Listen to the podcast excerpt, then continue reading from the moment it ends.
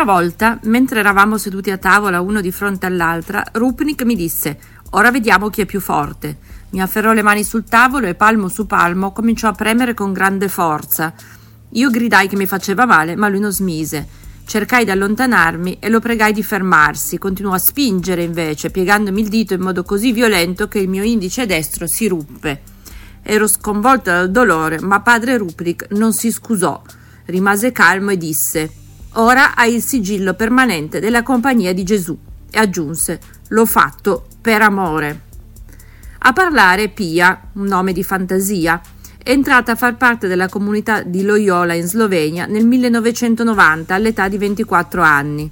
Questa scena, che si è svolta quando la ragazza era ancora una novizia della comunità religiosa fondata dall'ex gesuita Marco Rupnik e da Ivanka Osta, è un'altra testimonianza degli abusi che il famoso artista ha commesso ai danni di diverse religiose e di cui dovrà rispondere in un processo canonico, ora che Papa Francesco ha tolto la prescrizione ai fatti avvenuti negli anni 90.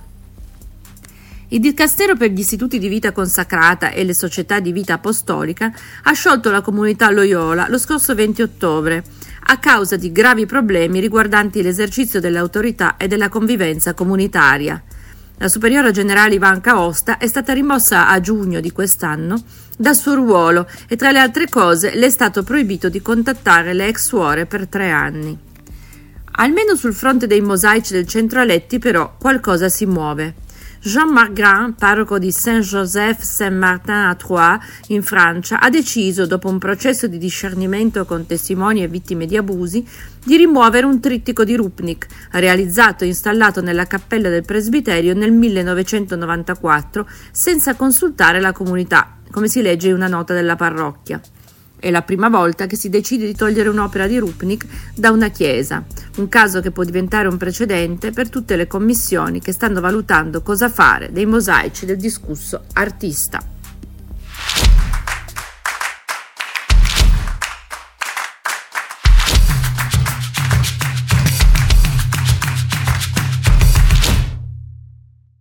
Quando la Corte d'Appello della Città del Vaticano ha emesso il 23 gennaio scorso la sentenza per le scandalose vicende del preseminario San Piero X, per un attimo si è riaperta una faglia dolorosa, ma come accade spesso quando viene messa in discussione un'istituzione globale come la Chiesa, si è subito richiusa. È la storia dimenticata, insabbiata, nascosta dei chirichetti del Papa che vivevano accanto alle residenze di Benedetto XVI e di Francesco Dietro quelle mura si sono consumati episodi torbidi di sesso, denunciati con coraggio da due ragazzi. Uno era la vittima, oggi trentenne, l'altro il testimone oculare. Per anni le loro parole sono rimaste inascoltate dalle gerarchie, non solo nell'istituto che accoglieva i ministranti della Basilica di San Pietro, ma anche nella catena di comando che portava la segreteria di Stato. Almeno sette cardinali e tre vescovi ne erano al corrente, informati da lettere puntuali e non anonime. Adesso i giudici hanno accertato che un colpevole c'è stato, ma solo per corruzione di minore, infliggendo due anni e sei mesi a Gabriele Martinelli, tuttavia da tempo sacerdote a Como. Eppure la condanna rischia di dissolversi con il ricorso in Cassazione, così come evaporata l'accusa più grave di violenza sessuale continuata, consumata nelle camerate de- del preseminario, oggi fatto trasferire per decisione di Papa Francesco. La soluzione con il dubbio di Martinelli e la prescrizione del favoreggiamento contestato al rettore Don Enrico Radice per non aver dato credito alle confidenze della vittima hanno consegnato una verità incompiuta, ridotta a una fornicazione tra adolescenti. Una soluzione senza condanna. Chi ha denunciato gli abusi diceva il vero, chi li negava ha mentito. E qui si è aperta la faglia dolorosa, in quanto dopo l'esito della giustizia ecclesiastica a Como si apre un nuovo procedimento, ma questa volta da parte della giustizia italiana, nel quale la rete d'abuso si è costituita parte civile.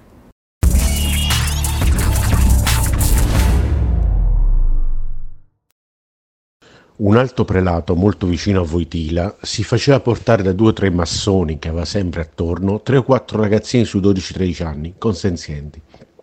Si faceva dare le mutandine e faceva da solo. Poi gli dava qualche soldino e loro contente se ne andavano. Non le toccava, erano ragazzini che andava a prendere in certi ambienti, zingarelle. E questo me lo diceva come un fatto divertente. E quanto una fonte interna vaticana ha rivelato a Pietro Orlandi. Lo reso noto il fratello di Emanuele Orlandi durante il sit-in del mese scorso a Roma. Il 4 febbraio Pietro Orlandi ha mostrato una lettera durante la trasmissione Veri- Verissimo su Canale 5. Poco più di un anno fa sono stato contattato da una persona che mi ha detto di essere convinta che Emanuela sia stata portata effettivamente a Londra, racconta Pietro Orlandi. Secondo cui si rafforza dunque la pista di Londra, che vedrebbe Emanuela Orlandi nella capitale del Regno Unito per almeno 14 anni. Questa persona mi ha raccontato che Emanuela viveva nell'appartamentino a fianco al suo, appartenente ai padri scalabrignani, spiega Pietro Orlandi, che mossa per la prima volta a Verissimo la lettera che questa persona gli ha fatto recapitare che porterebbe la firma del cardinale Poletti, anche se non ne è provata l'autenticità. L'informatore ha spiegato anche a Pietro Orlandi di aver conosciuto Ugo Poletti perché all'epoca dei fatti era membro dei nuclei armati rivoluzionari. Secondo questa persona ci sarebbe la pedofilia dietro la scomparsa di Emanuele Orlandi, un giro molto ampio in cui questo membro dei NAR faceva parte come braccio operativo, afferma Pietro Orlandi, che si augura di poter essere ascoltato alla procura per fare luce su questa vicenda. Spero di essere convocato per poter fare il nome di questa persona. La lettera, se autentica, sarebbe stata inviata dal cardinal Poletti all'ex segretario di Stato inglese Frank Cooper e riguarderebbe proprio il caso Emanuele Orlandi, che dal contenuto della lettera sembrerebbe essere incinta. Egregio dottor Cooper, la ringrazio per essersi messo a disposizione in prima persona per la risoluzione immediata del problema, totalmente inaspettato e indesiderato, come sono sicuro le sia stato spiegato ai miei collaboratori nel Regno Unito e ha sicuramente appreso dai giornali internazionali, la signora Emanuele Orlandi è stata protagonista di vicende di primaria importanza nel panorama polit- diplomatico internazionale e tuttora di vitale importanza che la signora Orlandi rimanga viva o in salute, per quanto con l'apostoliche sedis è chiara la visione del Vaticano nello stabilire che anche un feto all'interno del grembo materno possiede un'anima. Comprendo la sua preoccupazione ed essendone coinvolto in prima persona, condivido anche parte del suo pensiero. Pertanto accetto il suo invito a Londra informandola che partirò personalmente per il Regno Unito il giorno 24 febbraio. Cordiali saluti.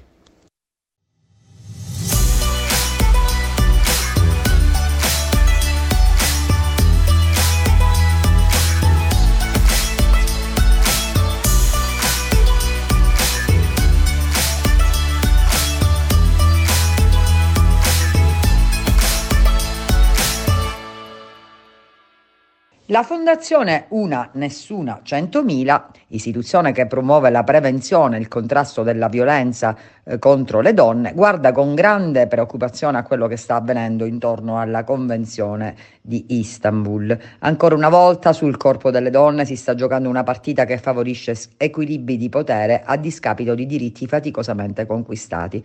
Da quando il nostro Paese nel 2013 ha ratificato la Convenzione, si legge in una nota, molte delle misure elencate hanno costituito la base per poter legiferare contro la violenza sulle donne. Certo siamo lontani, soprattutto nell'ambito della prevenzione, dagli standard legislativi e culturali che la Convenzione richiede, ma averli come obiettivi ha prodotto strumenti di condivisione sociale e politica e pressioni istituzionali nel realizzarli o nel decidere di negarli. Cresce allora l'indignazione, si legge ancora, nel constatare che dopo gli sforzi di questi dieci anni per cercare e ottenere determinati risultati, oggi ci sia il tentativo di tornare indietro nel tempo. Siamo, come sempre, l'oggetto sacrificale. La Fondazione ricorda che la direttiva europea proposta a marzo 2022, quale istituto indispensabile per applicare sanzioni agli Stati membri in presenza di inadempienze in via di approvazione, elimina l'articolo che definisce e quindi sanziona il reato di stupro come rapporto sessuale in assenza del consenso esplicito della donna. Non sono quindi più incluse le molestie sensuali nel mondo del lavoro e per quanto riguarda la violenza online, la vittima dovrebbe provare il danno subito dalla circolazione di proprie immagini private. Per noi questo è un clamoroso passo indietro, scrive la Fondazione, rispetto ad una convenzione a cui bisogna aspirare nella sua completezza e non certo ridimensionare nei suoi strumenti, conclude la nota. E quello che colpisce è la mancanza di dibattito politico. Se in Europa in questo momento si discute, in Italia invece non è dato sapere quale sarà la posizione del nostro Paese in merito.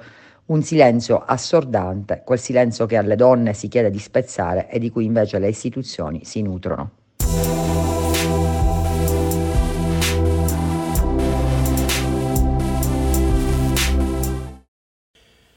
Subisce violenza da parte di membri del clero è nell'80% dei casi una persona di sesso maschile, ma la storia dice che in ambito ecclesiastico è diffusa anche la violenza al femminile e sulle donne.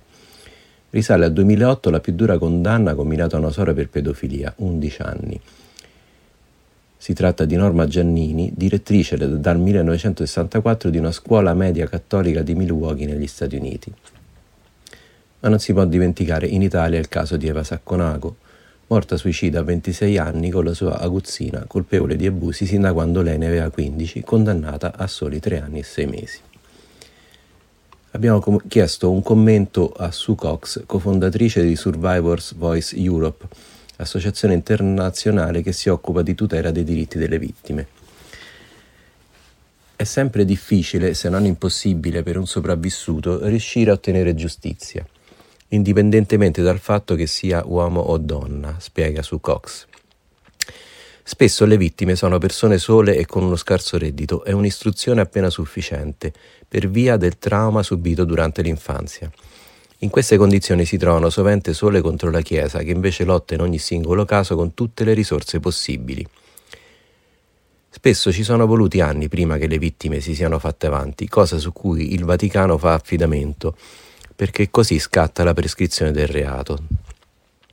Bisogna capire che i sopravvissuti hanno una ferita talmente profonda da essere facilmente spaventati e manipolati anche in età adulta e ancor meno trovano la forza per combattere. La Chiesa, osserva ancora su Cox, ha una lunga esperienza da astuta manipolatrice. Ci sono alcuni encomiabili avvocati pronti a combattere per difendere questi clienti, ma il Vaticano mette ogni possibile e immaginabile ostacolo sul loro cammino. In che modo le chiediamo? Cercando di screditare le vittime usando ogni singolo cavillo legale, ogni piccola tattica per ritardare le procedure. In questo modo i processi si trascinano per anni e le vittime sono spesso logorate al punto di ritrovarsi incapaci di continuare la battaglia giudiziaria. Ci sono diversi casi di suicidio di persone abusate prima di arrivare a ottenere una qualsiasi forma di giustizia, dice ancora su Cox, e ci torna in mente appunto il caso di Eva Sacconago. Tradizionalmente la Chiesa ha sempre sottovalutato e spesso sfruttato le donne. C'è sempre stata una specie di scusante rispetto ai crimini sessuali contro le ragazze in base al concetto ridicolo, osserva su Cox, secondo il quale la violenza sembra più naturale nei loro confronti.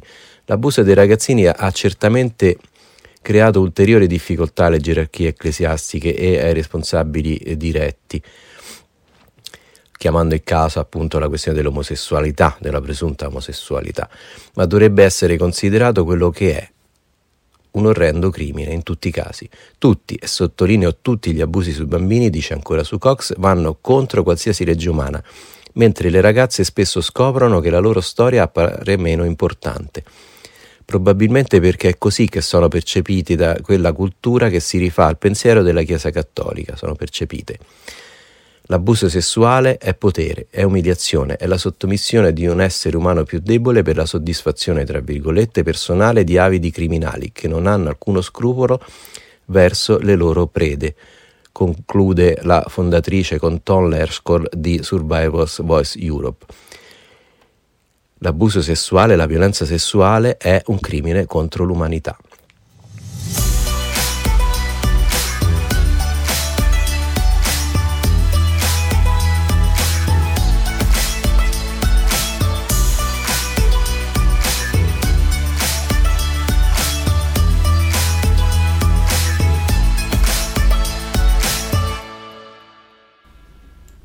Per questa edizione è tutto, grazie per averci seguito. L'appuntamento è per sabato prossimo alle 12, avete l'abuso news. Vi auguriamo un buon weekend.